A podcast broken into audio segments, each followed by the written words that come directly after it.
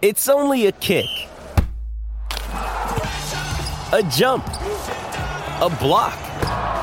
It's only a serve. It's only a tackle, a run.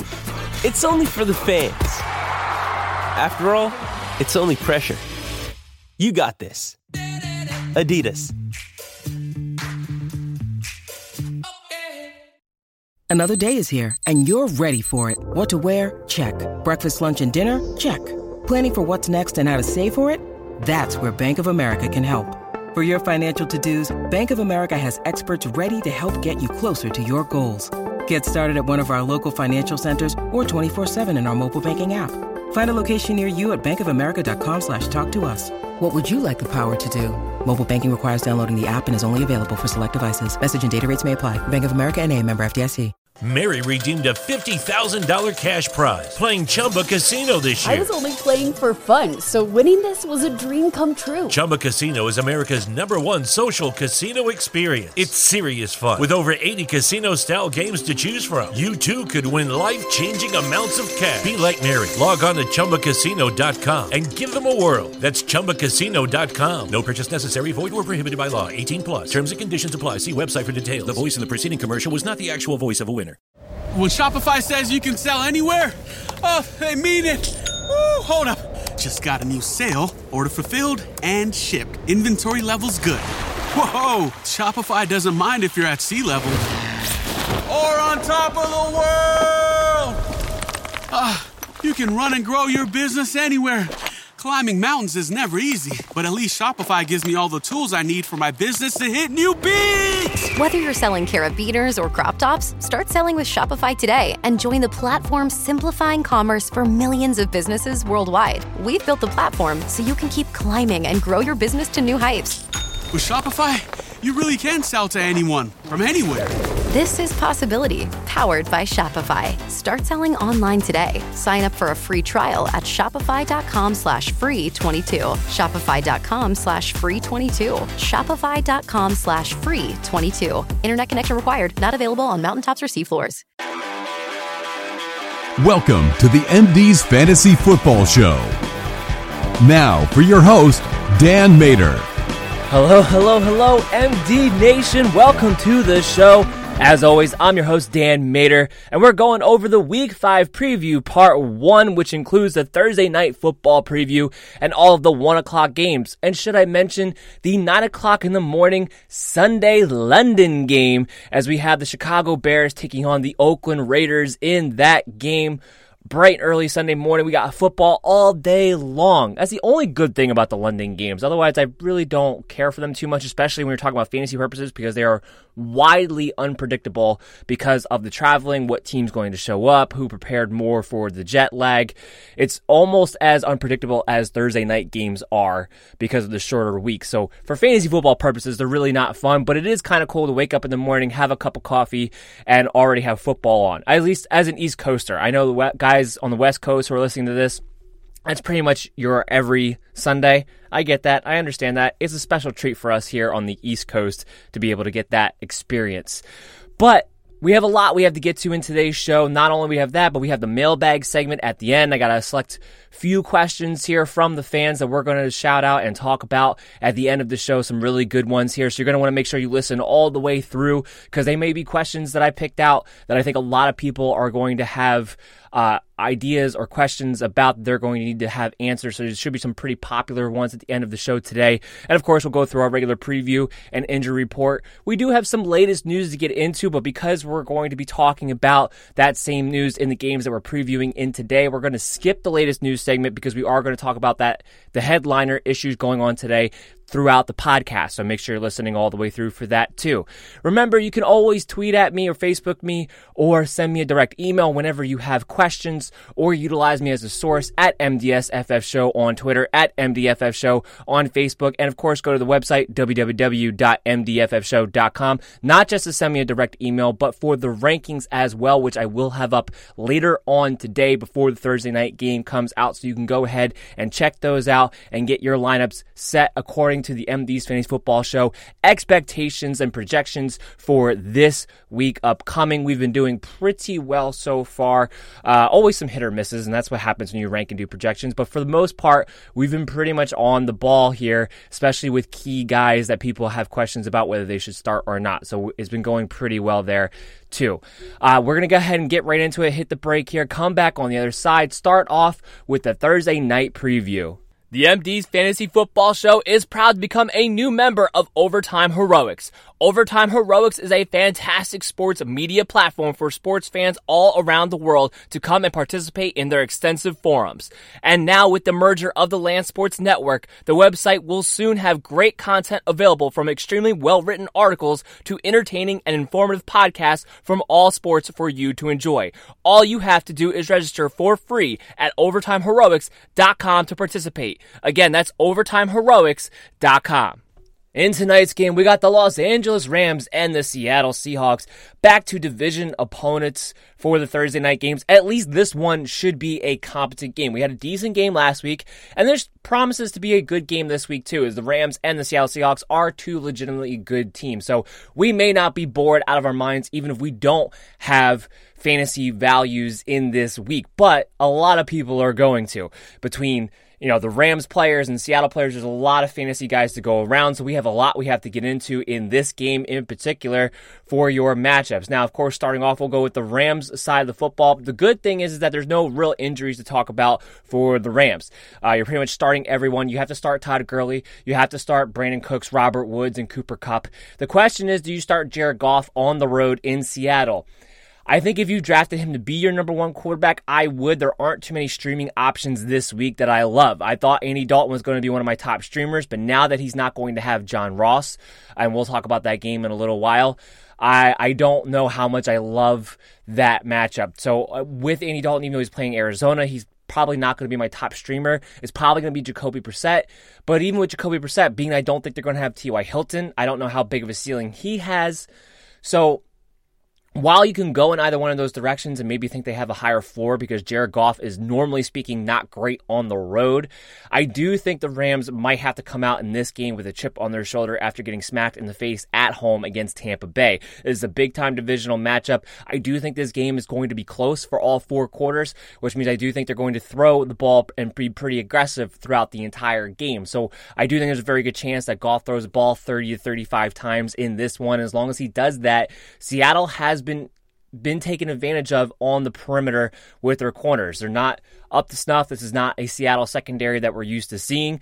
Brandin Cooks, Robert Woods, Cooper Kupp all should have success in this game, which should mean, at very least for fantasy purposes, Jared Goff should have a decent floor heading into this matchup. So I do think you're going to have to start him. There aren't too many streams this week that I feel like are definitely bona fide better than him going into this matchup. And of course, check out my rankings later on the website, mdffshow.com, to see exactly where I have everyone finish out. And I'll, I'll be sure to tweet that out and Facebook message that out when that is available uh, later on today. So you, that way you guys know then too.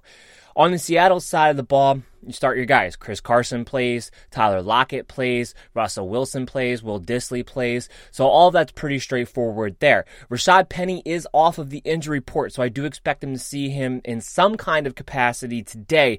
What role exactly that's going to be, I don't know because Chris Carson did himself a lot of favors. He took advantage of Rashad Penny being out for the second week, and this time he was able to get all of the work and he held on to the football and he had a big week. So I do think he bought himself some time as far as still maintaining his dominance in the majority of the touches out of the backfield for now.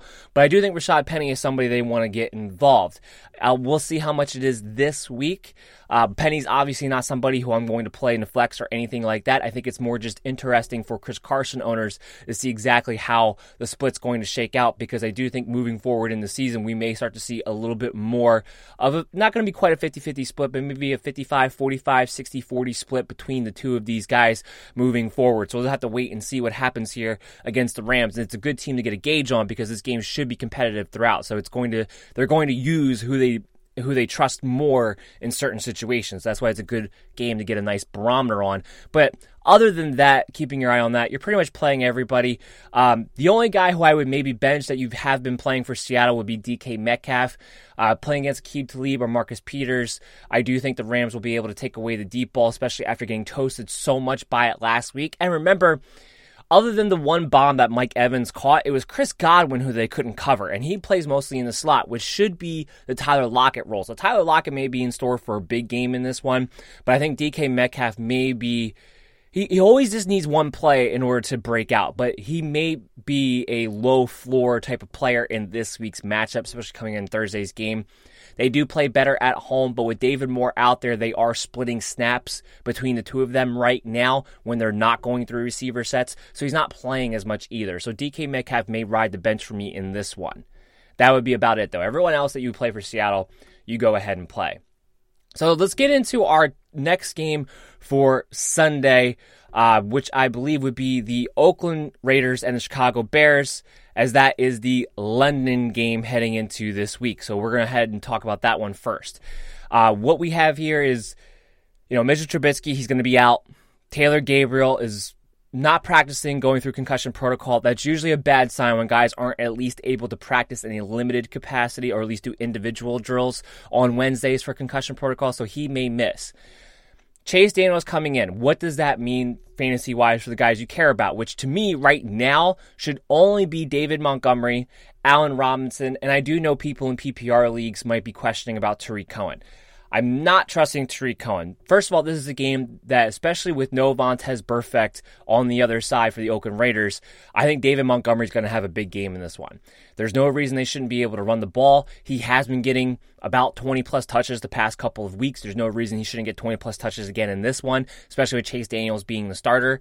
And as far as Allen Robinson goes, there's nobody on Oakland that scares you as far as a corner. And Chase Daniels showed that he actually looks better throwing the football right now than Mitchell Trubisky did anyway. And if there's not going to be any Taylor Gabriel, that should mean more volume for Allen Robinson. I don't know how high of a ceiling he has, especially with Chase Daniels. The, the big play is just not going to be there. There's he doesn't have the arm strength to make that big play play. But I do think he has a safe floor with the possibility of getting in the end zone. He is due. We've gone through four weeks. He hasn't caught a touchdown yet. He is a big bodied guy. He is a touchdown target. So I do think he's due for a touchdown. It could be this week, but at the very least, I think he has a pretty high floor.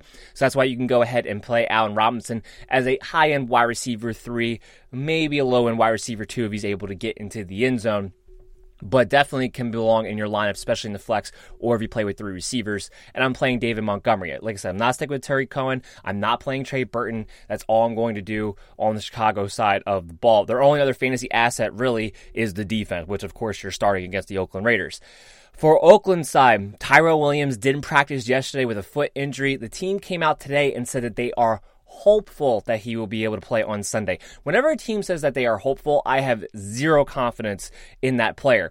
Even if that player winds up being able to suit up for the game, that means they are not going to be anywhere near 100%. A team will say like they expect them to or they're optimistic about it, but when they say they're hopeful, that's usually a key word to let you know even if he manages to get out there, he is not going to be anywhere near 100%. This is not a good matchup. Tyrell Williams, even though he scored a touchdown the last four weeks straight, would be on my bench in this game. There's no way you can trust what output he's going to be able to put out there, even if he does get on the field. Now, Tyrell Williams does not get on the field. There's still not a wide receiver in Oakland I trust. I know a lot of people will say, whoa, Hunter Renfrow, maybe for PPR purposes. No. This is not a good matchup. I think the Oakland Raiders are going to get dominated by that Bears defense throughout the game. I don't know how many fantasy points are going to be there to go around. That includes for Josh Jacobs. Look, I think it's going to be hard for teams to bench Josh Jacobs right now. The volume will be there, and he has been a pretty solid RB2. So it's, I say, with most teams that have Jacobs, you probably don't have too many better options. But if you do have a decent option this week, I would think about benching Jacobs here. I don't think there's anybody who can run that successfully on Chicago. Even Dalvin Cook, who's been one of the hottest guys to start, he managed to score a touchdown, but he didn't run very well. He didn't put up much production outside of that touchdown that saved his fantasy day last week against the Chicago Bears. That Raiders team is not nearly as good as Minnesota running the football. So I think if you can find a better option, I would actually try to bench Josh Jacobs if you could. I don't have a big expectation for him this week, but I do understand if you don't So you can go ahead and play him. You know he's going to have the volume. Maybe because they're going to be down. Maybe because there might be no Tyrell Williams. He'll be more active in the passing game and give you a floor that way. That's a possibility, but I definitely don't love the matchup here for anybody on the Raiders. Darren Waller is another guy where I think you have to play him because you probably don't have a better option at tight end. He's been a top tight end one with the amount of work that he's been getting, and there is no Tyrell Williams. He is going to be the number one pass catcher, but again, against Chicago, I still don't know how much of a ceiling that really means. There's still a low floor there because of the matchup. Titans typically do not do very well against Chicago, especially if Roquan Smith is back this week. So I am not loving Darren Waller either. But again, it's kind of a similar situation to the Josh Jacobs where you may not have a better option. So I understand having to start him, but there may be guys out there that you might want to take a look at that would be better, may have better matchups. So if you have any questions about that, you know, make sure you get at me on, on social media, on Twitter, on Facebook, or email me directly. You know where to go. Our next game up that we're going to talk about here is the. Uh, let me. Oh, almost up, up, yeah, up, up. No, no, stop right there. There you go. All right, we got it. We got it. We got it. We got it. It's Arizona and the Cincinnati Bengals. Uh, surprise is actually a one o'clock game, but here we go. So this is going to be a very interesting game. Both teams haven't won a game yet. It is in Cincinnati, coming off of that embarrassing Monday night loss. Christian Kirk didn't practice yesterday. He is unlikely to go Sunday for the Cardinals. Andy Isabella is going to get the start. He's expected to play on the outside. KeeSean Johnson will be the other starting wide receiver. And of course, you have Larry Fitzgerald, who will mostly be operating from the slot throughout this game. We'll see who they bring up. They're probably going to bring up somebody off the practice squad to be that fourth receiver since they play so many four receiver sets. So we'll see how that goes. Uh, but what it tells me is that in a plus matchup, Larry Fitzgerald has a through the roof floor as long uh, as well as the ceiling, but the volume that he might see might be off the charts. And that the same goes for David Johnson because I think the entire passing game is just going to flow through those two. If they're going to have to depend on Andy Isabella and KeeSean Johnson to be the starters, I think Kyler Murray's going to have no choice but to go to Fitzgerald and David Johnson almost on every play. So the the the floor for both of those guys, especially in the passing game, is going to be through the roof. We know Cincinnati is a terrible run defense. This might be the one game that David Johnson actually rushes for 100 yards because he's just going to have the ability to do so. You don't need a good offensive line to be able to run the football on Cincinnati. You just don't.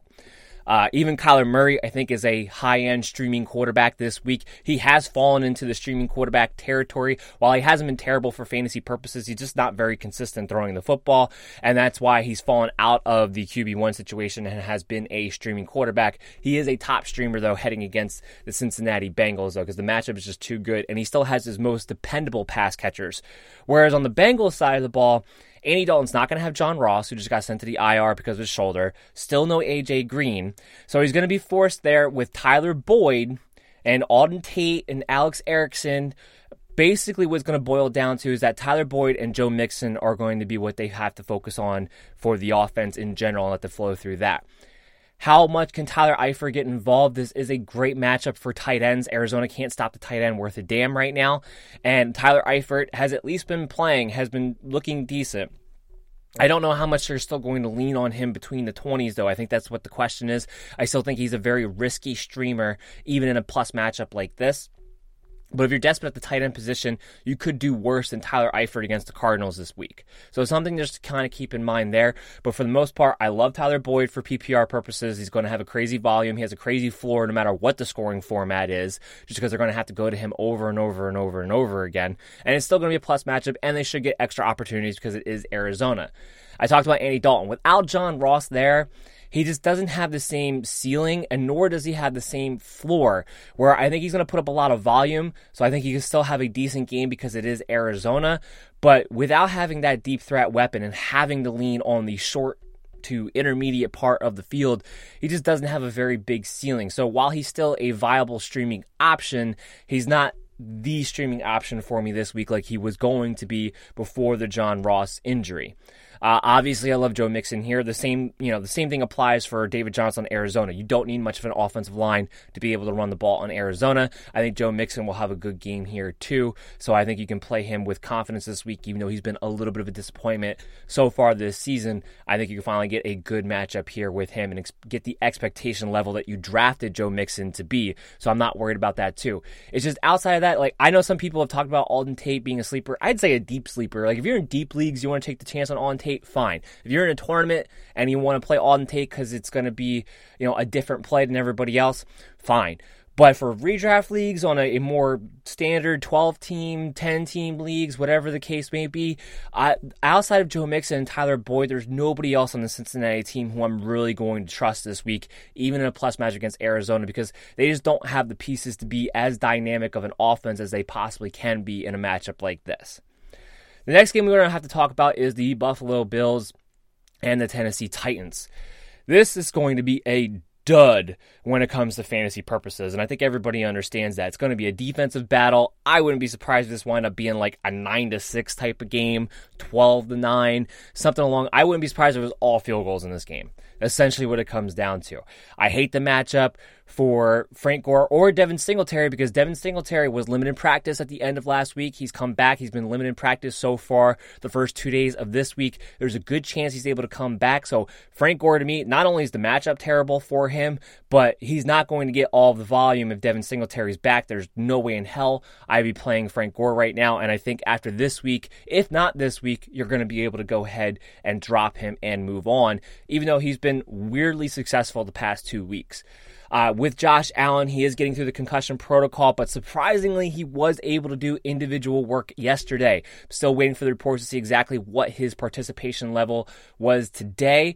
But if he's able to actually put something together, he might actually find a way to get through concussion protocol, which would be shocking to me after the hit that he took on Sunday. I thought for sure he'd be out at least a week, but it does seem like he is making progress. So he may be out there, which does bode well, I guess, if you're looking for to take shots on a John Brown or something like that nature. But against Tennessee, I don't think anybody has much value anyway.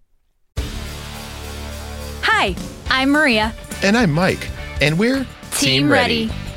Black Hills Energy knows your home is where your heart is, so they want you to be ready. It's all about keeping you safe, prepared, and making your home as energy efficient as possible. Everything from how to weatherize your home to how to stay safe during extreme weather. Be ready for anything. Go to blackhillsenergy.com slash team ready. Mary redeemed a $50,000 cash prize playing Chumba Casino this year. I was only playing for fun, so winning this was a dream come true. Chumba Casino is America's number one social casino experience. It's serious fun. With over 80 casino style games to choose from, you too could win life changing amounts of cash. Be like Mary. Log on to ChumbaCasino.com and give them a whirl. That's ChumbaCasino.com. No purchase necessary, void, or prohibited by law. 18 plus. Terms and conditions apply. See website for details. The voice in the preceding commercial was not the actual voice of a winner. So I wouldn't I wouldn't be starting anybody on Buffalo, and that includes Josh Allen, even if he plays. And really, uh, the same thing can go for Tennessee. I think you might have to start Derrick Henry. He has been a solid RB two uh, each and every week so far. Uh, you're not going to probably have a better option to go at your RB two than Derrick Henry for this one. So I totally understand you having to start Derrick Henry. Outside of that, there's no way I'm starting another Tennessee Titan. That includes Delanie Walker. Look, he's banged up right now. He didn't practice yesterday because of the knee. Jonnu Smith has actually been playing quite a few snaps over the past couple of weeks, so he does seem to be legitimately hindered at the moment. And while he is the favorite target of Marcus Mariota, just going up against the Buffalo Bills, I don't see much of a ceiling right there. So I think there's going to be other streaming options at tight end that I would rather take a shot on. Like I would rather take a shot on Tyler Eifert this week than Delanie Walker.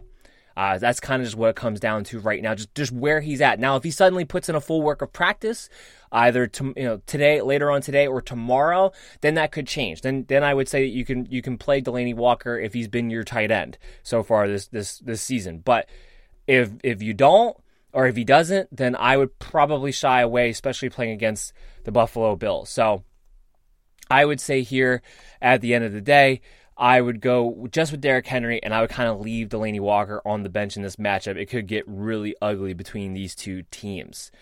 All right, we're going to take a quick break, real quick, and then come back on the other side. We still got a lot more games to preview here. The MD's Fantasy Football Show is proud to become the newest member of the Belly Up Sports Network. The Belly Up Sports Network is a rising star in the sports industry. After having emerged onto the scene in just a year, they have accrued a massive following with bold articles, standout podcasts, and great debate amongst followers in the forums. Sign up for their newsletter and get access to all of the information throughout the Belly Up Sports Network. Go to bellyupsports.com today to join. Be bold and stand out. Rolling right along here, we got the Tampa Bay Buccaneers and the New Orleans Saints next up to talk about. And of course, it's all about Jameis Winston for the Tampa Bay Buccaneers. Can he continue the hot streak that he is currently on? We know James about this. He's streaky, but when he's in the hot streak, that can usually last, and I keep saying this, usually it can last like a month to about six weeks. So right now, he's in the middle of it. Yes, the Saints defense played an impressive game against Dallas, but let's remember Dallas didn't have all of its weapons. And the place where you can take advantage of the Saints is from the slot and on the backside on the opposite side of Marshon Lattimore. Now, Lattimore is going to shadow Mike Evans in this one, and that's going to be a tough matchup. And I think we have to lower expectations as far as what his ceiling is going into this game. But what that does mean is that Chris Godwin, once again, is going to have a favorable matchup working from the slot and from the opposite side against the Saints defense. So I do expect Chris Godwin to get open. I think that's going to help Jameis Winston to have a go-to guy throughout the game. Should also hope Mike Evans at some point too, because they're not going to be able to just allow Chris Godwin to kill them over and over and over again. So I do think Jameis Winston can have at least a high floor game in this one. We do know that the Saints are a team that you can't really run the ball on, so I don't expect Tampa Bay to have much success running the football in this one. I do think Jameis Winston is going to have to throw the ball a ton, giving him at least a high floor with a pretty decent ceiling in this one from a fantasy perspective. We'll see how well he plays from an NFL standpoint, but I do think the numbers and the production should be there for your fantasy teams in this one. I'm not going to be playing Peyton Barber or Ronald Jones because of this matchup against the Saints, especially at home. They are a really hard team to run on. You even saw last week Ezekiel Elliott had his troubles trying to find any kind of running room. Yes, he found the end zone, but I don't know how you trust. Not only does Peyton Barber and Ronald Jones have a weird split going on right now from week to week that you can't trust in and of itself, but you can't trust them in this matchup. There's no way either one of them play for me, even if I have them rostered right now. Uh, that pretty much wraps it up for Tampa Bay Buccaneers because we can't really talk about OJ Howard right now. He's been non existent even in plus matchups, even when the offense has done well, he hasn't been existent. He's in there, he's blocking too much of the time. He's not going out on enough passing routes, I think, to really be relevant. Maybe that opens up at some point during the season, or maybe Bruce Arians is just going to outright refuse the tight ends on a consistent basis. I think that's a major mistake. Yes, he has that track record, but he's never had a tight end like OJ Howard. So I thought maybe he would try to find find a way to make an exception and utilize him in such a way, but that's clearly not part of the game plan right now. And while I have a hard time dropping OJ Howard because of the talent that he is, because he's a tight end, because there's no real reason to roster two, he's not someone who I'm going to start until I start to see some kind of improvement on a week to week basis. So he might be droppable at this point. He's not a must drop, he's not a flush candidate for this show, but he is somebody who I'm not going to look to play this week either.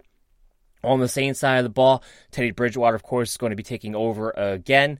Uh, Drew Brees is still a few weeks away from being able to make a return. And as far as other injuries go, Tre'Quan Smith was limited in practice yesterday, but really for fantasy purposes, even against Tampa Bay, I don't think you can really trust anything out of Tre'Quan Smith or Ted Ginn Jr. outside of DFS flyers. And if I'm going to take a flyer on one of them, it's going to be Ted Ginn. It's not going to be Tre'Quan Smith. This offense at the end of the day is going to be Alvin Kamara and Michael Thomas. We know this.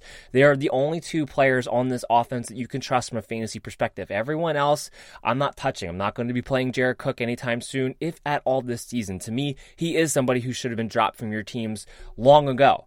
Uh, Latavius Murray is not playing that much without Drew Brees in there because they want Alvin Kamara in there to give Teddy Bridgewater the safety blanket that he needs uh, play in and play out. So Latavius Murray's not playing enough to get the flex appeal that he maybe once had coming into the season. He may not have value again unless Alvin Kamara gets hurt or until Drew Brees gets back. So it's just Kamara and just Michael Thomas. Now, because Kamara catches the ball, the tough de- the tough run defense that is Tampa Bay is something that I don't think is going to affect him too much. While he might not have a lot of success on the ground, there's absolutely no reason in the world to think that Kamara is not going to be able to catch a ton of passes in this one and be able to get favorable matchups against the Tampa Bay linebackers who he should be able to eat up catching balls out of the backfield. So not going to be worried about that. And of course, Michael Thomas, it's a plus matchup for him because corners of Tampa Bay absolutely are miserable. And there's no reason to think he doesn't have a very high floor, especially in PPR leagues. He has been targeted a ton. He still got nine catches for 95 yards last week. He's still been effective with Teddy Bridgewater. Maybe he doesn't quite have the ceiling that he had with Drew Brees, but he still very much has been a wide receiver one, especially in PPR leagues. So there's no reason to worry about him either. Next game here we're going to talk about is the Minnesota Vikings and the New York Giants. So this is the Minnesota Vikings, of course, are the team that I was talking about. But we have latest news, but I wanted to wait until now to talk about Stefon Diggs. He did not practice yesterday due to a non-injury. He did come back and practice today, so it does look like he's going to play on Sunday. So that's that's the important part. If you have Stefon Diggs, this is a great matchup, of course, against the Giants. Thing is, this can go one of two ways. Now, I'll tell you what I would do. If I was Mike Zimmer, I would look at this as an opportunity to get the passing game going. I think if you're the Minnesota Vikings, I think you're doing yourself a disservice if you don't recognize that getting that passing game going is going to be the key to being able to beat these playoff caliber teams down the road, which is what you should be. This remember, the Minnesota Vikings are still a team that have Super Bowl aspirations. They still signed Kirk Cousins for that purpose. And right now, the running game is doing really well. The defense looks back to where it was a couple of years ago. The only thing not working is the fact that you can't take advantage of the fact you have Stefon Diggs and Adam Thielen, two of the best receivers in the league, probably the best combo in the league, and you have haven't been able to take advantage of that. The passing game has been horrible. Kirk Cousins has been really, really bad. This would be an opportunity to try to get him back in rhythm, to try to get his confidence flowing again. However, I don't know that's what Mike Zimmer is going to do. I don't think he, I don't know if he's going to take advantage of that opportunity that presents them this week to use it as a game to get themselves confidence and back into rhythm moving forward. Because Mike Zimmer has shown so far this season that if he has the ability to just run the football and play defense and get out of there with a win, that is what he wants to do. And he's made that clear since since last year. So I can hope that they're smart and they recognize that they have to get the passing game going if they want to be truly a good playoff contending team. But Mike Zimmer has had other plans so far this season. So I think that you're not going to have too many options that are better than Stefon Diggs or Adam Thielen in this matchup against the Giants. But I have a lot more confidence in Adam Thielen this week. Came out you know, the, the squeaky wheel gets to grease, especially in the NFL, especially when you're Adam Thielen.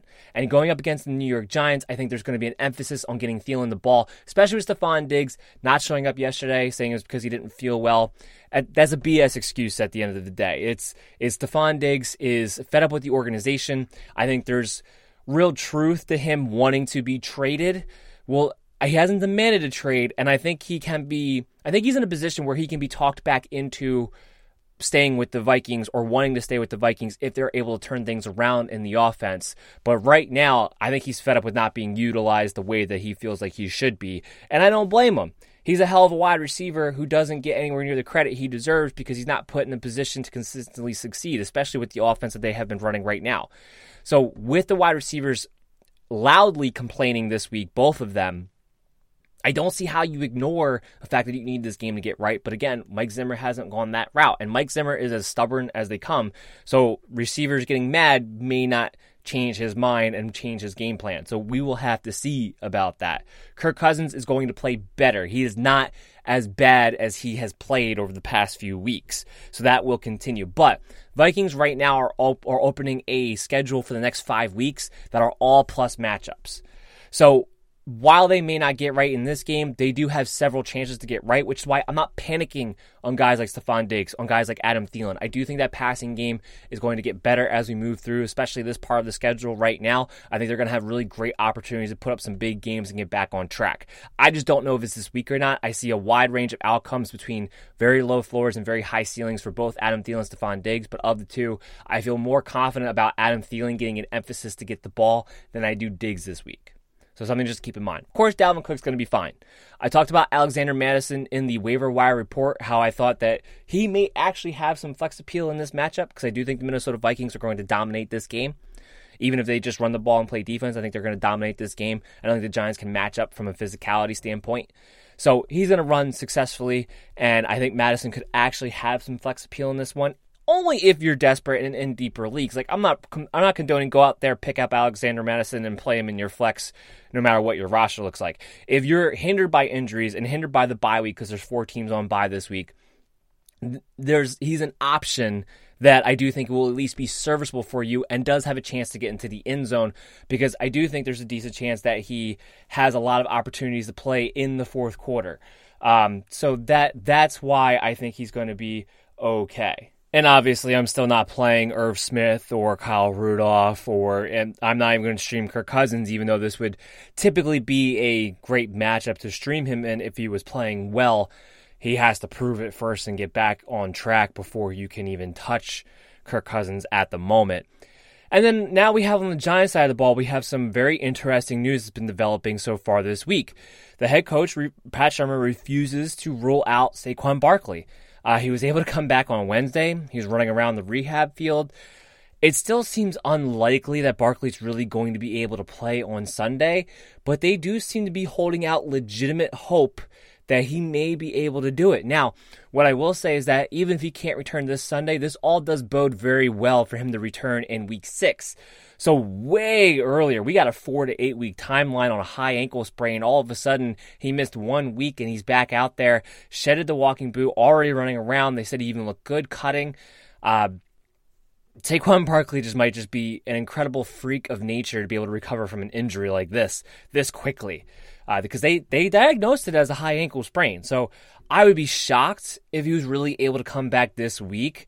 But being that they are holding out legitimate hope, being that he actually is getting work in practice and then practice in a limited capacity again today already, there does seem to be it's not super far fetched as far as that goes. So we will have to see we will have to see exactly what happens. He may be available. If not, Wayne Gallman will assume full duty roles like he did a week ago. But going against the Minnesota Vikings is a lot different than going up against the Washington Redskins. And quite frankly, he was a little banged up yesterday. Nothing to be worried about. They called it neck soreness. He was a limited uh, participant in practice on Wednesday. But I'm not going to love playing him in this matchup. And I would really try to see if I could find better options. Yes, the volume might be there. Um, so you may not have a better option. If, if Saquon doesn't go, you know, Gallman at least will catch the ball. So he offers you a floor in that sense but not much of a ceiling. I would try to see if I have better options to go to. Of course, though, if you picked up Wayne Gallman because you're a Saquon Barkley owner, you might not have a better option to go to, unfortunately. But I would hope that maybe there's be some other options presented to you guys, especially if you weren't a Saquon Barkley owner, but you just happened to get Wayne Gallman. I don't know how eager I would be to play him uh, this week unless I'm just looking for a serviceable floor play out of an RB2 or a flex situation in a PPR format and standard formats. He has a very low floor possibility against the Minnesota Vikings. Because uh, remember, too, I think the Vikings are going to dominate this game, so I do think the Giants are going to have to throw the ball a lot in the second half. Maybe that's where he's able to give you a floor because he's able to be that, that safety blanket guy, but just very low expectation as far as the ceiling goes. Obviously, not going to play Daniel Jones this week, even as a streamer. And while you might want to play Sterling Shepard because he's been good the past couple of weeks, he's got two things working against him. One, you got the Minnesota Vikings, and two, Golden Tate comes back from suspension this week. And Golden Tate is probably going to play mostly in the slot, which is where the mismatch against the Vikings is going to be. Sterling Shepard's going to be on the outside. That means he's going to see Xavier Rhodes quite often during the day. So I would look for other options besides Sterling Shepard. I think he's no more than the wide receiver four, possibly wide receiver five in this week's matchup. Golden Tate, you can't come back and play him right out of the gate uh, especially against Minnesota, not knowing how this game is going to go. But he is somebody who, if he's available, I talked about him in my waiver wire report. He was an honorable mention because he was 51% available, so he doesn't quite make the cut. But I had to mention him because he's still widely available in quite a few leagues. So he is somebody that you can go ahead half point, full point PPR leagues and pick him up. I don't know if I would care about picking him up in a standard league necessarily. He's not a guy who scores touchdowns or goes, goes over 100 yards very often. But in half point and full point PPR leagues, I would pick him up there, but I'm not going to play him this week against Minnesota with his first week back on his brand new team at that too. Keep that in mind. This is still a new team for Golden Tate as well. Um, Evan Engram is really the only guy that I think you have to play at the end of the day. Like that's the one matchup that can seem to do well against the Minnesota Vikings is the tight end position.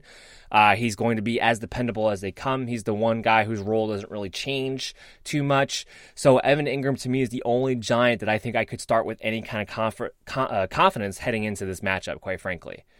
Next up, we have to talk about is the New York Jets and the Philadelphia Eagles. So in this matchup, I think the main thing that we have to talk about with the Jets is the fact that Sam Darnold was able to return to practice this week. Now, he still has not been able to get full clearance for contact yet, but he has been taking most of the first team reps. The Jets do seem to be practicing him as if they fully expect him to be the starter on Sunday. I don't think they would have him taking as many first team reps as he has in practice yesterday and today if they didn't think he was going to get the full okay to play on Sunday. They would try to be getting Luke Falk as much work as possible especially going up against the Eagles in Philadelphia. So I do think Sam Darnold is going to play. That's what the signs point to, which bodes well for guys like Jamison Crowder, bodes well for guys like Robbie Anderson, because this is a plus matchup for those guys.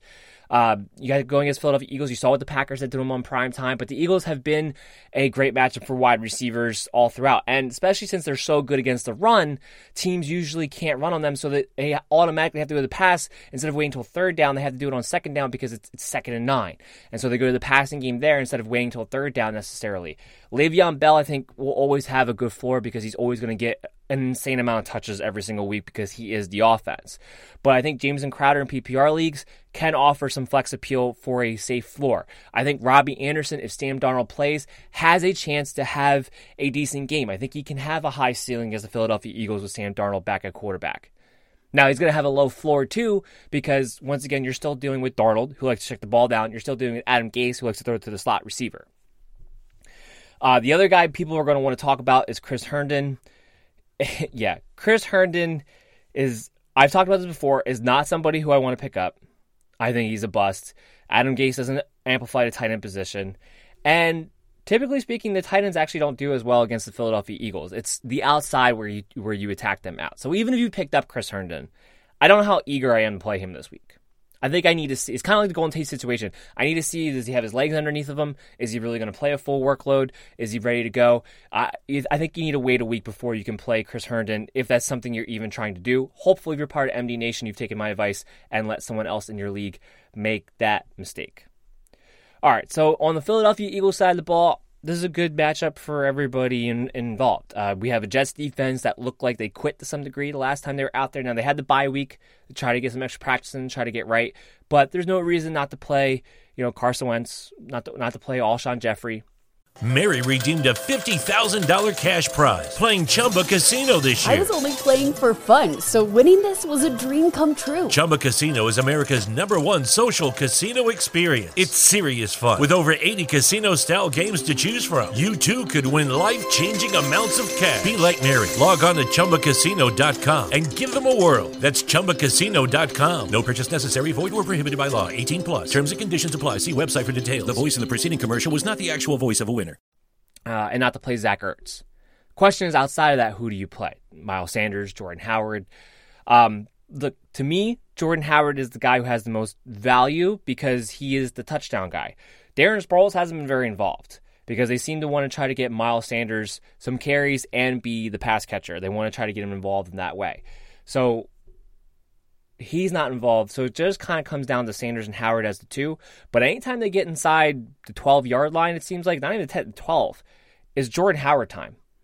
So Miles Sanders isn't going to get goal line carries. So you have to hope he's giving you a decent enough floor with the yards production. Now, in this matchup against the Jets, I think he has a chance to do that. I think he can be a flex guy. He's not an RB2, but I think he can be a flex guy in this matchup. Hopefully, you have other options because he doesn't have a very high ceiling. And neither does Jordan Howard for that matter. I mean, Howard has more of a ceiling because he has the opportunities to get in the end zone. But unless they actually start feeding him the ball more, and maybe they do after the really good game that he had against the Green Bay Packers, that's possible. But I'm still just looking at him as a touchdown dependent flex play more so than anything else right now until you see it two weeks in a row. If he out, if this is come, becomes a second week in a row where he out carries Miles Sanders like he did against the Packers, then we might be singing a different tune starting going into next week. But as of now, he still has to be looked at as a touchdown dependent guy in your flex. As far as anybody else, Nelson Agholor, look, DeSean Jackson's probably not going to play. Uh, he hasn't he didn't practice yesterday. He again didn't practice today, so he's probably not going to play this week. It's probably going to be one more week until he comes back. Nelson Agholor assumingly, will be the second starter, and then Mack Hollins will be on the outside with Agholor being the slot receiver.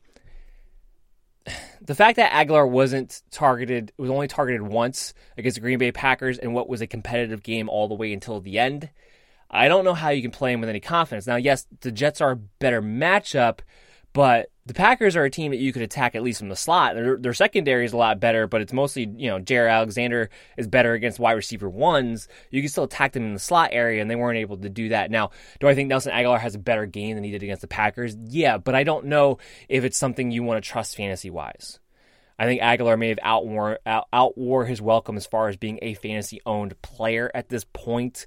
I can understand if you're desperate, injuries, bye weeks right now, that he may have to be a flex for you. And you know, in theory, he's going to get the start because DeSean Jackson's going to miss one more week, and it's not a bad matchup here. But if I can go a different direction, I definitely would. And then Mack Hollins to me is not is not fantasy relevant right now. So for our next game, we got to talk about is the Baltimore Ravens and the Pittsburgh Steelers. Now, this is going to be an interesting game. The Baltimore Ravens are coming off of two tough losses in a row, especially the one last week against the Browns at home. Uh, I do think that they need to get back to the basics a little bit, establish the run more so. And I think we're going to see that. Now, I'm getting news now that uh, while Mark Andrews didn't practice yesterday, he is back at practice today. His foot's looking healthier and has been getting progressively healthier over the past few weeks. Um, we knew even when Andrews didn't practice yesterday that wasn't going to be in any danger for Sunday. That had been the routine that he had followed thus far.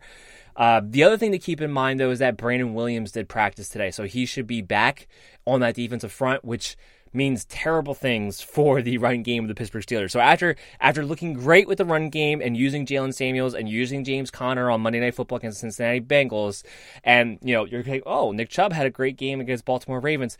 Brandon Williams wasn't in. Brandon Williams is going to be back this week after practicing today. That seems a very likely possibility. And if that's going to be the case, I no longer like Conner or Samuels or whatever they tried to do in the run game. I don't. Because the Ravens become a top notch run defense when he's back in there. It looks like he's going to be there.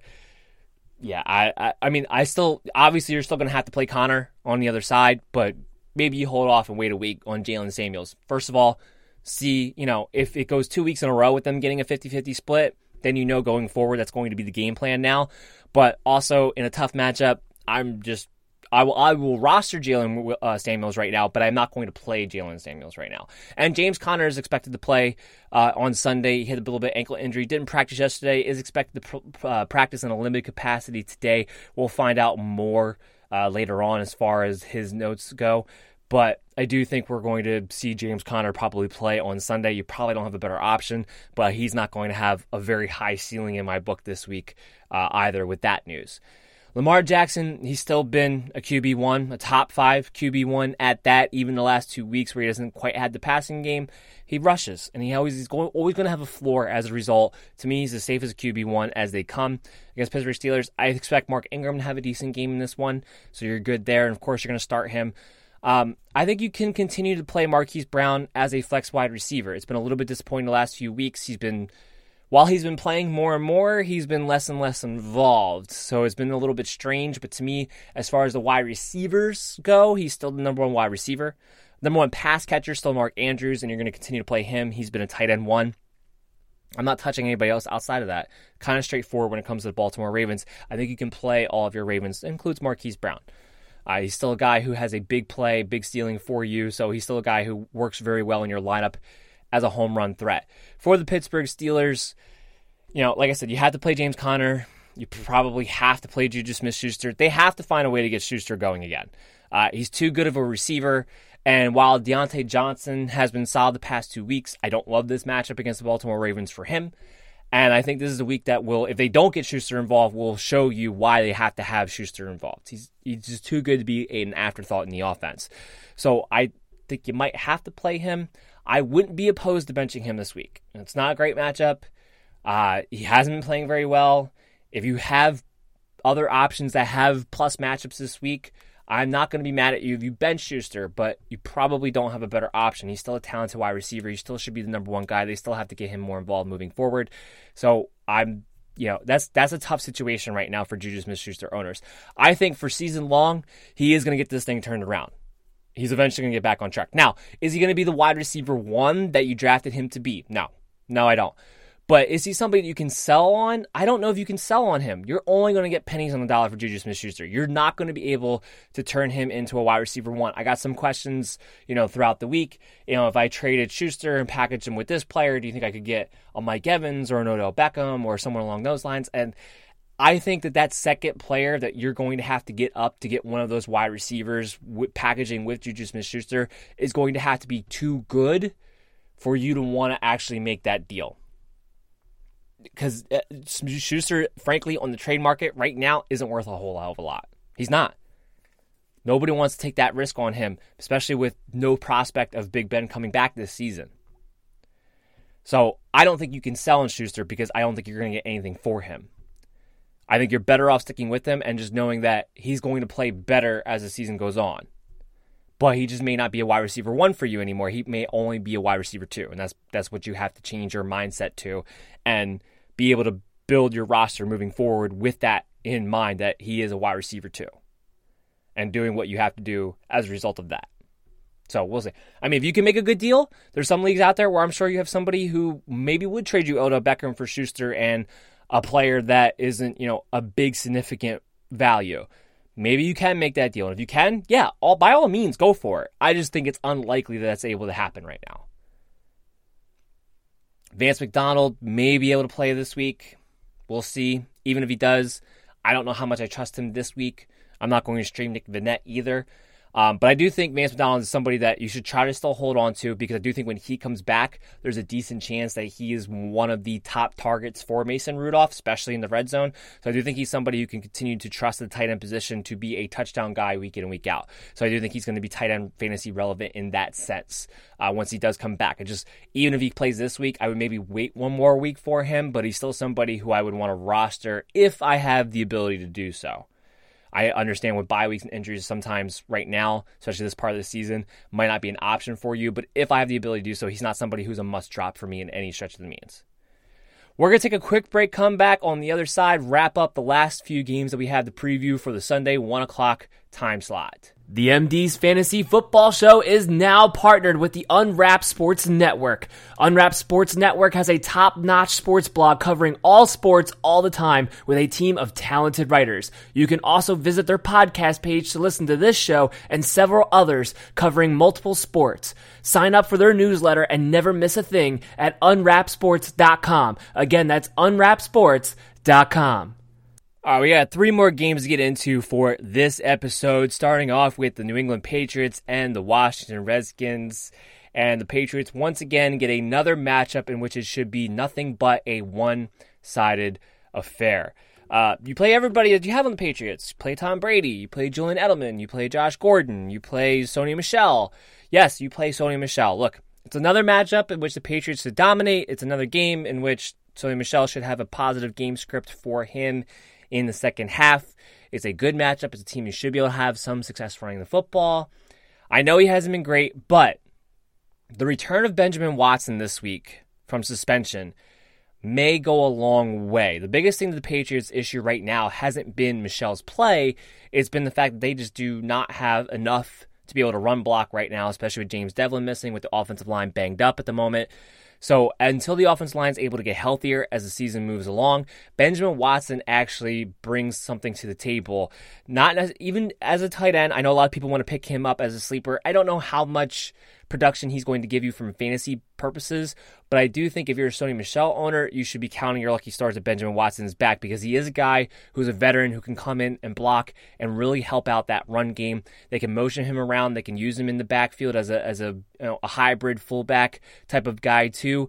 So I do think he does offer some hope for Sony Michel to get this thing turned around. I do think Michel's going to be able to turn this around in the second half. Look, Look at their matchup coming up for the next couple of weeks. I mean, they got the Redskins this week, Giants next week. They still have the Dolphins that they get to play again. They have some favorable matchups. There's a very good chance Sony Michel can turn this thing around. He's one of my guys who I do think could be a bounce back candidate in the second half of the season. So I do think I'm not going to panic on Sony Michel if I own him. Now, I understand the concerns, but I do think this is an offensive line that's going to get healthier and going to get better, and Watson goes a long way in helping with that too. So I do think you can play Michel in this one. Now, he's nothing more than a flex play. Uh, he's not, you know, he can't be considered an RB2 until you get to see it. But the thing that you can, you know, sink your teeth into is that even though the production hasn't been great, he still by far has been the number one rusher of the Patriots. Now he's not involved in the passing game at all, which is what is really hurting his floor at the moment because if he doesn't get you 50 yards and a touchdown, you're not getting a whole hell of a lot out of him at the moment. So you do need him, but you do need him to produce on the on the ground, but he is getting the carries to have at least the opportunity to do so. So as long as that stays true, I do think Sony Michel has an opportunity to turn around. So I'm not panicking on him just yet. Uh, I think you can go ahead and play James White. Rex Burkhead's a little bit banged up. You know, White is still going to be as high of a floor. He doesn't. He never has a high ceiling, but he's as dependable for a low end RB two, high end flex play for PPR leagues only week in and week out, and half point PPR leagues. It's just the only one that he just has too low of a floor on for me to be able to depend on, especially in a matchup where the Patriots could dominate the game, would be standard leagues. That, that's where I would probably not play him. But half point PPR leagues, full point PPR leagues, he always has a high floor because he's pretty much a lock to catch five to six balls minimum in any given week. So I think you can go ahead and continue to play him. And like I already talked about the receivers, Edelman, Gordon, go for it. Phillip Dorsett, I don't think you play him this week. While it's a plus matchup, there's also no reason to have to go to, two Dorsett. Edelman and Gordon will have just fine matchups in their own right. So I don't see Brady going to too many places outside of those two guys. So and Dorsett's always going to be a a hit or miss type of play any given week anyway. Um, he does have value with Antonio Brown gone. He is that third receiver for them, but it's just going to be so hit or miss. I don't know when you're ever going to feel comfortable playing Phillip Dorsett, regardless of the matchup. Unless is a game which you're sure there's going to be a lot of scoring on both sides of the ball, and this is not going to be that game. On the flip side for the Redskins, I don't know if I start anybody. That includes Terry McLaurin. Look, even if he's able to come back and play this week, which he did practice in a limited capacity, so there's a chance that he does, we all know what the Patriots are going to do. They're going to take away your number one option. And in the Redskins' case, their number one option is their only option. So I don't I don't know if Terry McLaurin really has much of an opportunity to do much in this matchup. So I don't play Terry McLaurin against the Patriots, especially coming off the hamstring issue. Look, whatever you had to do last week to replace him, I would do again this week. You never drafted Terry McLaurin to be your starting wide receiver anyway, so I have to think you have other options. I'm waiting one more week uh, before I can put him back in my lineup. And then, you know, once we're done with the Patriots, by all means, he's been a high end wide receiver too. He's going to continue to be that no matter who the quarterback is. I think that's the good part. So yeah, you can go ahead and play Terry McLaurin. I have no issues there, but just not this week. And on top of it, you had Case Keenum, who was in a walking boot yesterday, didn't practice. We're still waiting what the practice report is for today. Jordan Reed's not going to be back. Um, you know, so we don't know who the quarterback's even going to be this week. The only other Redskin who I might contemplate if I'm in a full point PPR league is Chris Thompson because I don't know who else is going to catch the ball this week. If it's not going to be McLaurin, I definitely don't trust Richardson or Trey Quinn to catch the ball with any kind of volume.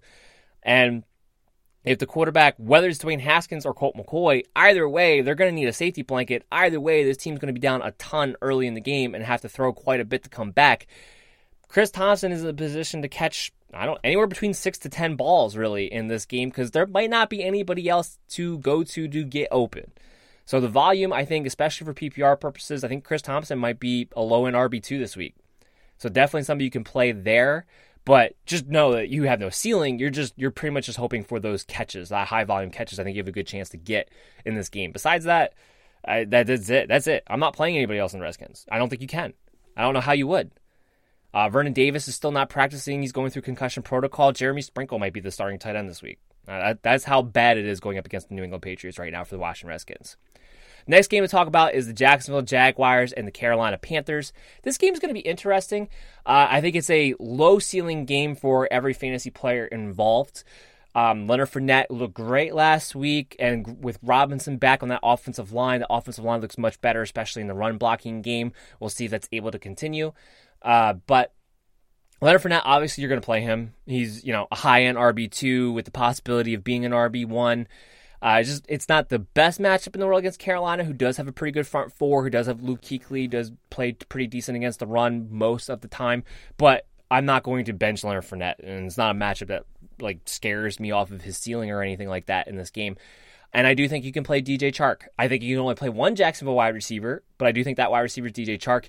It was a tough matchup for him last week. Got to see a lot of Chris Harris, and even then, he still got targeted in the red zone, just a couple of penalties. So he's DJ Chark is somebody do I, th- I think that you can play as a, a low end wide receiver three that has touchdown potential. Uh, I think there's a decent chance he could find himself in that situation again this week against Carolina Panthers. Bradberry does not scare me. So I do think you can play DJ Chark this week in a flex or a wide receiver three position. That's it, though. I'm not going to play Chris Conley. I'm not going to trust Dede Westbrook. I think this offense can only really hold the value for one pass catcher and for Leonard Fournette. I'm not going to stream Gardner Minshew. All right, against Carolina Panthers is not a plus matchup. This this is a game that really really spells out to be a low scoring game. Only a certain select few people are going to have chances to score. On the Panthers side of the ball, obviously, you know, Christian McCaffrey. Um, you probably have to play DJ Moore and Curtis Samuel. The good news is that for if you have DJ Moore or Curtis Samuel, is that Jalen Ramsey is still not practicing, you know, claiming quote unquote the back issue. I think I think he's just found a way at this point that he's just going to continue to sit out until they trade him. So I don't think Jalen Ramsey plays in this one. We did see last week, especially with Joe Flacco going for 300 yards and three touchdowns, that without Jalen Ramsey, they are vulnerable on the opposite side of Bouye. So, and because Jacksonville doesn't switch up their corners, as long as DJ Moore and Curtis Samuel take turns lining up on the opposite side of Bouye, both of them could have decent outputs. So if Jalen Ramsey does not play, which it does not look at this point like he will, um, you can still play them. I, I think they're wide receiver threes. They don't have high ceilings. I do worry about DJ Moore a little bit because so, th- so far through two starts of Kyle Allen, he hasn't been targeted very much. He's been out targeted by Curtis Samuel so far. Uh, we'll see if that continues. But I do think you can play them both as wide receiver threes or flex plays in this matchup, especially if there's no Jalen Samuels. I'm sorry, I'm especially no Jalen Ramsey. Greg Olsen, I think right now he's a tight end one. I think you have to play him. Uh, he's still a red zone threat. Kyle Allen will look to go to him. He had a bad game last week, but against Jacksonville Jaguars, I think he might be outside of Christian McCaffrey. I think he might be the most dependable pass catcher for Kyle Allen to be able to go to in this matchup. And like I said, right now he's just playing like a tight end one, so it's going to be kind of hard to bench him even in a maybe a not so great matchup against Jacksonville in this one. And then McCaffrey, like I said, McCaffrey, you're good. You're good to go. Uh, that wraps up for that game. Our last game to talk about before we get into the mailbag segment of the show is the Atlanta Falcons and the Houston Texans. And I, you know, save the best for last. This game could go one of two ways. Right now, neither team is playing very well. So this, if that continues, this could be a low scoring game. Or both offenses could wake up and realize to take advantage of neither team has a very good defense right now. Both teams do have very good talented offenses that aren't just playing as great at the moment, this could turn into a shootout. So there's a wide range of outcomes for just the game in general, never mind the actual individual fantasy players that we're going to talk about. Matt Ryan, even though the offense has been bad, has thrown for over 300 yards every single week. He's been a QB1, period. It hasn't been pretty, for sure, but he's been a QB1. You continue to play him with confidence. I mean, you could play everybody with confidence in this game. It's a great match because the Houston Texans, they don't have a very good defense or a good secondary. Devonta Freeman can continue to be an RB2 in this matchup. Uh, Julio Jones is, you know, Julio Jones and Calvin Ridley. I think can you can have confidence that Calvin Ridley has a good chance to bounce back in this game and find himself in the end zone. Um, Mohamed is the one guy who I tend to try not to play uh, against them, but in a PPR league, he could have a decent floor. Austin Hooper has been a tight end one. You continue to play him against Houston. Um, you know, so it kind of shakes out that way. If I'm Devonta Freeman owner, the only thing I'm really worried about in this game is Ito Smith stealing goal line work like he did last week. Look, Devonta Freeman, he had by far the most, not just the most touches, but it wasn't a close it wasn't a close uh, discrepancy between the two as far as touches go. Devonta Freeman was the the lead back. The problem was Ito Smith came in when they got inside the 10, and that's worrisome. And hopefully that doesn't continue. I don't know why they continue to do that. I don't think Ito Smith is some, you know, bona fide protocol goal line back, so I'm not understanding that part of it. And Devonta Freeman has been very good in the goal line throughout his career. So I don't really know why you're suddenly going away from him now, but it is something to worry about. But I do think Devonta Freeman last week against Tennessee, the offense didn't do very well, but he was involved in the passing game more. If that continues, and I talked about this in the recap, if that continues, then I'm okay. He's going to be able to be an RB2. So that, that pretty much good is good there. But you start who you would start normally for the Falcons. The same thing goes to the Houston Texans. Now, the Texans injury wise, Kenny Stills was actually able to practice for the second day in a row today in a limited capacity with the hamstring. So while I had Keke Coutee on the waiver wire report thinking Kenny Stills was not going to play this week, he might. So if he does, he's been the wide receiver three. It hasn't been Coutee. So Coutee might not get his chance this week after all. Um, not that I'm starting Stills, and not that I would really want to start Coutee. Hopefully, I would have better options there too. Uh, but when you're looking at this team, Deshaun Watson, DeAndre Hopkins, you know, obviously, and they have a ceiling going up against Atlanta. It's a bad, it's a bad defense right now. Yes, they just traded for Jonathan Cyprien, but this is his first week there, and he wasn't even playing well enough to get into playing a significant playing time with the Philadelphia Eagles secondary, which we saw see how bad that was. So you know, we'll see exactly what kind of difference he can make. I think it was a good trade because they had to do something after last week without Keanu Neal, but I don't know how much big of an impact it's going to have, especially for this week. So, you know, sky's the limit for Watson and DeAndre Hopkins. I think you can play Will Fuller this week. Uh, the Falcons are somebody who have been proven that you can beat them deep. And they're even when they're playing a soft cover three zone, they just they just don't they're just not playing as a unit right now. Um, they have the talent, which is what is mind boggling, but they're just not playing well at the moment. So I think you can play Will Fuller as a flyer flex. Now he he just hasn't been involved enough for me to have the utmost confidence to play him. And if you have better options, I would go that route. But he is somebody who I think you can play in this matchup and just play him like you would a Will Fuller. You're looking for a home run. I think you can play him with the confidence that he should at least have the opportunity to hit a home run in this game. Still not touching the tight ends. I know they're getting more involved, they're getting more work in, but it's it's flipping between Akins and Thomas, and I'm just not going to get involved with that. It's not enough consistency there for me to get involved with the tight ends. But it's pretty straightforward who you're going to play. You can play Carlos Hyde in this game. I, I think Carlos Hyde's a, a, worthy flex or even an RB two if one of your running backs are on bye or, or, or you know you have Saquon Barkley and Wayne Gallman. I would play Carlos Hyde over Wayne Gallman this week. Uh, so I think there's matchups to be had there too.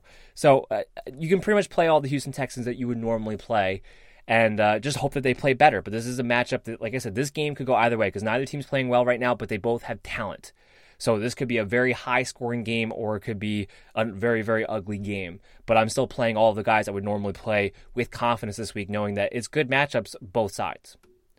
So we're going to take our last break, come back on the other side, we get the mailbag segment, and then we're going to go ahead and close down the episode for the day. Tired of spending hours upon hours on research for your drafts, but still want the excitement of having something on the line while watching the game? Well, join the Thrive Fantasy app where they have streamlined the process for you to make it easy and fun to play along. Use promo code MDFF when you sign up with a $10 deposit and receive an additional $10 for free. Again, that's promo code MDFF.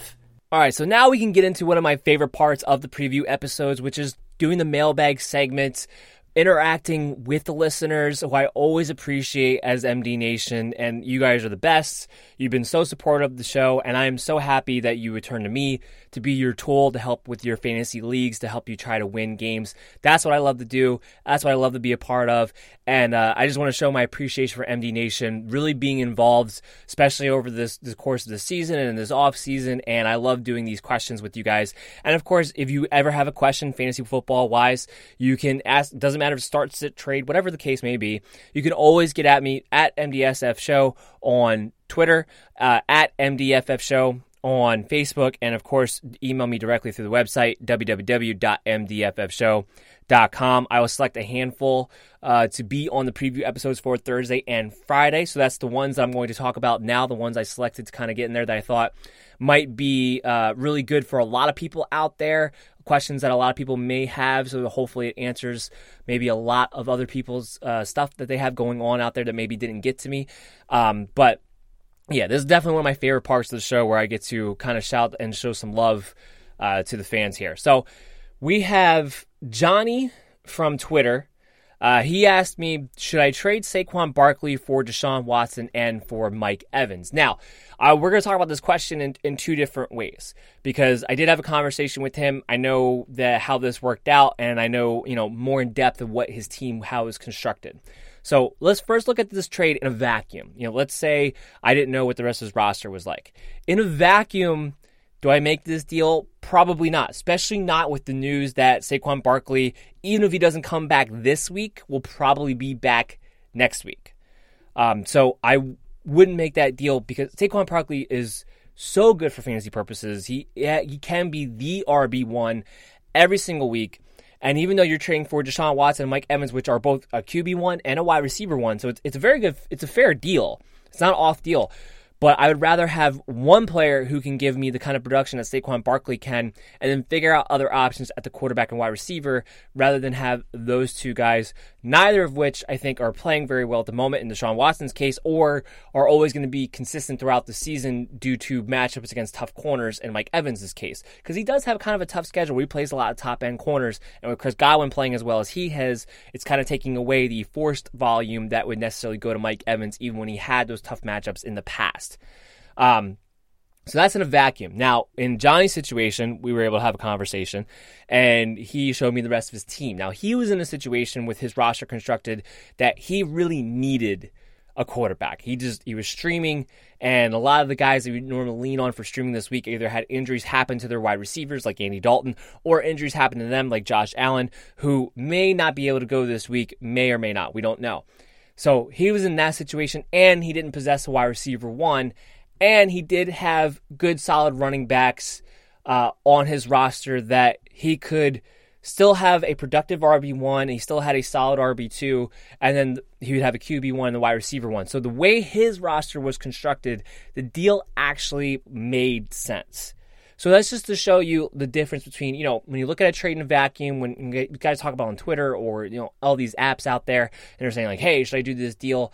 A lot of it has just, just has to do with your own personal roster construction. So you know best when it comes to that. But that's why I wanted to take this opportunity to look at this question from two different views uh, in case other people have this question. I know a lot of people are probably getting offers right now for Saquon Barkley from people who are hoping to buy low on him while he's injured. So I just wanted to attack that from a couple different ways and show you why I would not accept it in in one sense and why I would accept it in another sense. Uh, the next question that I picked out here, Husker, hell of a name, uh, contacted me through email through the website. Said, uh, should I trade Alvin Kamara for Odell Beckham and Damien Williams in a half point PPR league? Again, no, and this uh, this was not a this is not one that we wound up having a long conversation. I'm still waiting for a response, so I don't know what the rest of the roster sets up as. So this is the trade that we have to look at from a vacuum right now because that's the only information I have for you. But looking at this from a halfway PPR standpoint, no, I'm not doing that deal. Look, Damien Williams is going to come back this week. He's practicing full that past couple days. We're going to be previewing that game in tomorrow's episode on Friday when we do the four o'clock, the Sunday night, and the Monday night previews. Um, so we're going to talk about that more tomorrow. But he's going to play. He's going to be back, and he might be somewhat productive. Odell Beckham hasn't been great. Cleveland, maybe they turned a corner as an offense after this week. I do think Odell Beckham's definitely going to be playing better as the season wears on. He's still, in my book, a wide receiver one, even though he hasn't had the production, uh, just because that offense is too good. He's too good to continue to struggle the way that they have so far. But Alvin Kamara, to me, still has a chance to end the season as the RB1. And because Teddy Bridgewater's in, he still had good games the past few weeks. Now he's had two games where he maybe hasn't had quite the ceiling you were hoping for, but he's out there on every play. Alvin Kamara is a hell of a talent. And I think the difference between Alvin Kamara and Damien Williams is too significant even if you don't necessarily have a great wide receiver one right now where you get Odell Beckham, I, I'm holding on to Alvin Kamara here. I mean, he's just he's as consistent as they come. He has as high of a ceiling as they come. And with Odell Beckham struggling the way he is, with Damien Williams coming back from injury, and Darrel Williams now showing that he can produce at a high level, we that could come that, that could wind up becoming a three headed monster there in Kansas City. We don't know yet. And we don't know exactly Damien Williams is going to have his starting role. LeSean McCoy's looked very good and is getting more involved in the offense. Damien Williams might just be a pass catcher. So I don't make that deal. I stick with Alvin Kamara. Uh, we got Antuka. And I, I, hopefully I'm pronouncing that correctly. Antuka is the way it's spelled out to me anyway. Um, from Facebook asks, should I trade Mark Andrews? A lot of trade questions this week. I didn't get too many start sit questions. Got a lot of trade questions. Should I trade Mark Andrews and Brandin Cooks for David Montgomery? Absolutely not. Uh, went on to say that he really wants to buy David Montgomery. I think he's going to have a great second half of the season. And I don't disagree with that. I think David Montgomery is going to have a very good second half of the season, especially now that it is definitely his backfield. But I'm not going to trade a tight end one in Mark Andrews, and I'm not going to give up a high end wide receiver two in Brandin Cooks for David Montgomery, who's not an RB1. Even if he has a great second half of the season, he's not an RB1 he's a high end RB2 because that's an offense that's not going to put up a ton of points. So he's not going to have the extra opportunities like the rest of the RB, a lot of the RB ones, I should say, have in their offenses where they get opportunities to score more. He doesn't have that same kind of opportunity. So he's an RB2. He might be a high end RB2 in the second half of the season as he gets better with the volume that he's been having. Um, but he, that offense is still just is not very good. Whether it's Chase Daniels, whether it's Mitchell Trubisky, they're not going to put up a ton of points no matter who they play against. So no, I'm not making that deal. With Mark Andrews alone, he offers you a top three tight end at the moment. Brandin Cooks is a top two wide receiver, is a top uh, wide receiver two, I should say. So no, absolutely not. And I picked this one out because a lot of people are trying to buy on David Montgomery, which I'm all for. But you're giving up way too much value in this situation for David Montgomery. So, no, absolutely not would I make that deal. That closes down the episode for today. I hope you guys all enjoyed it. We will be back tomorrow with Friday's preview for the 4 o'clock, the Sunday night, and the Monday night games. And of course, we'll have another mailbag segment in that one. We'll kick off the show by recapping the Thursday night game from tonight. So we have all of that to look forward to. And of course, I'll give you the updated injury report uh, throughout that episode as well. I will be doing a rankings video most likely tomorrow. Make sure you're following me along on Twitter at MDSFF Show, on Facebook at MDFF Show uh, for when I am ready to go live because I'll make sure I post it both on those social medias so you know exactly when that's going to happen. You can always go back and look at it and go to sportscaster.com, look up MDFF Show USN, and you can always go back and replay my live stream that I do put out there, and that will be the week five rankings video uh, that I do every week. So that will be probably coming out tomorrow. I will let you guys know about that too. So a lot of great things to look forward to, a lot of great pieces of information to help you make the best decisions possible for your lineups to get you guys that win in your matchups. So we're going to close it down here. I hope you guys all enjoyed it. Make sure you can listen to this podcast. Leave me a review it really helps out the show if you can leave a five star review and comments, whether you listen to it on, on Apple Podcasts or Radio Public, Spotify, Stitcher, Google Play, wherever you listen to the show. Please leave us a review. It really helps out the show. You have no idea how much it helps. And I really do appreciate it, you guys. And uh, make sure you check out one of my networks Overtime Heroics, Belly Up Sports, Unwrapped Sports Network. I have peers there who are all doing great work, fantasy football related there as well. You'll see me retweet their stuff when it's fantasy football or NFL related. So it really is a lot of great info sources of information that you can go to, and you should be checking them out too. I will see you guys tomorrow. Have a lovely day.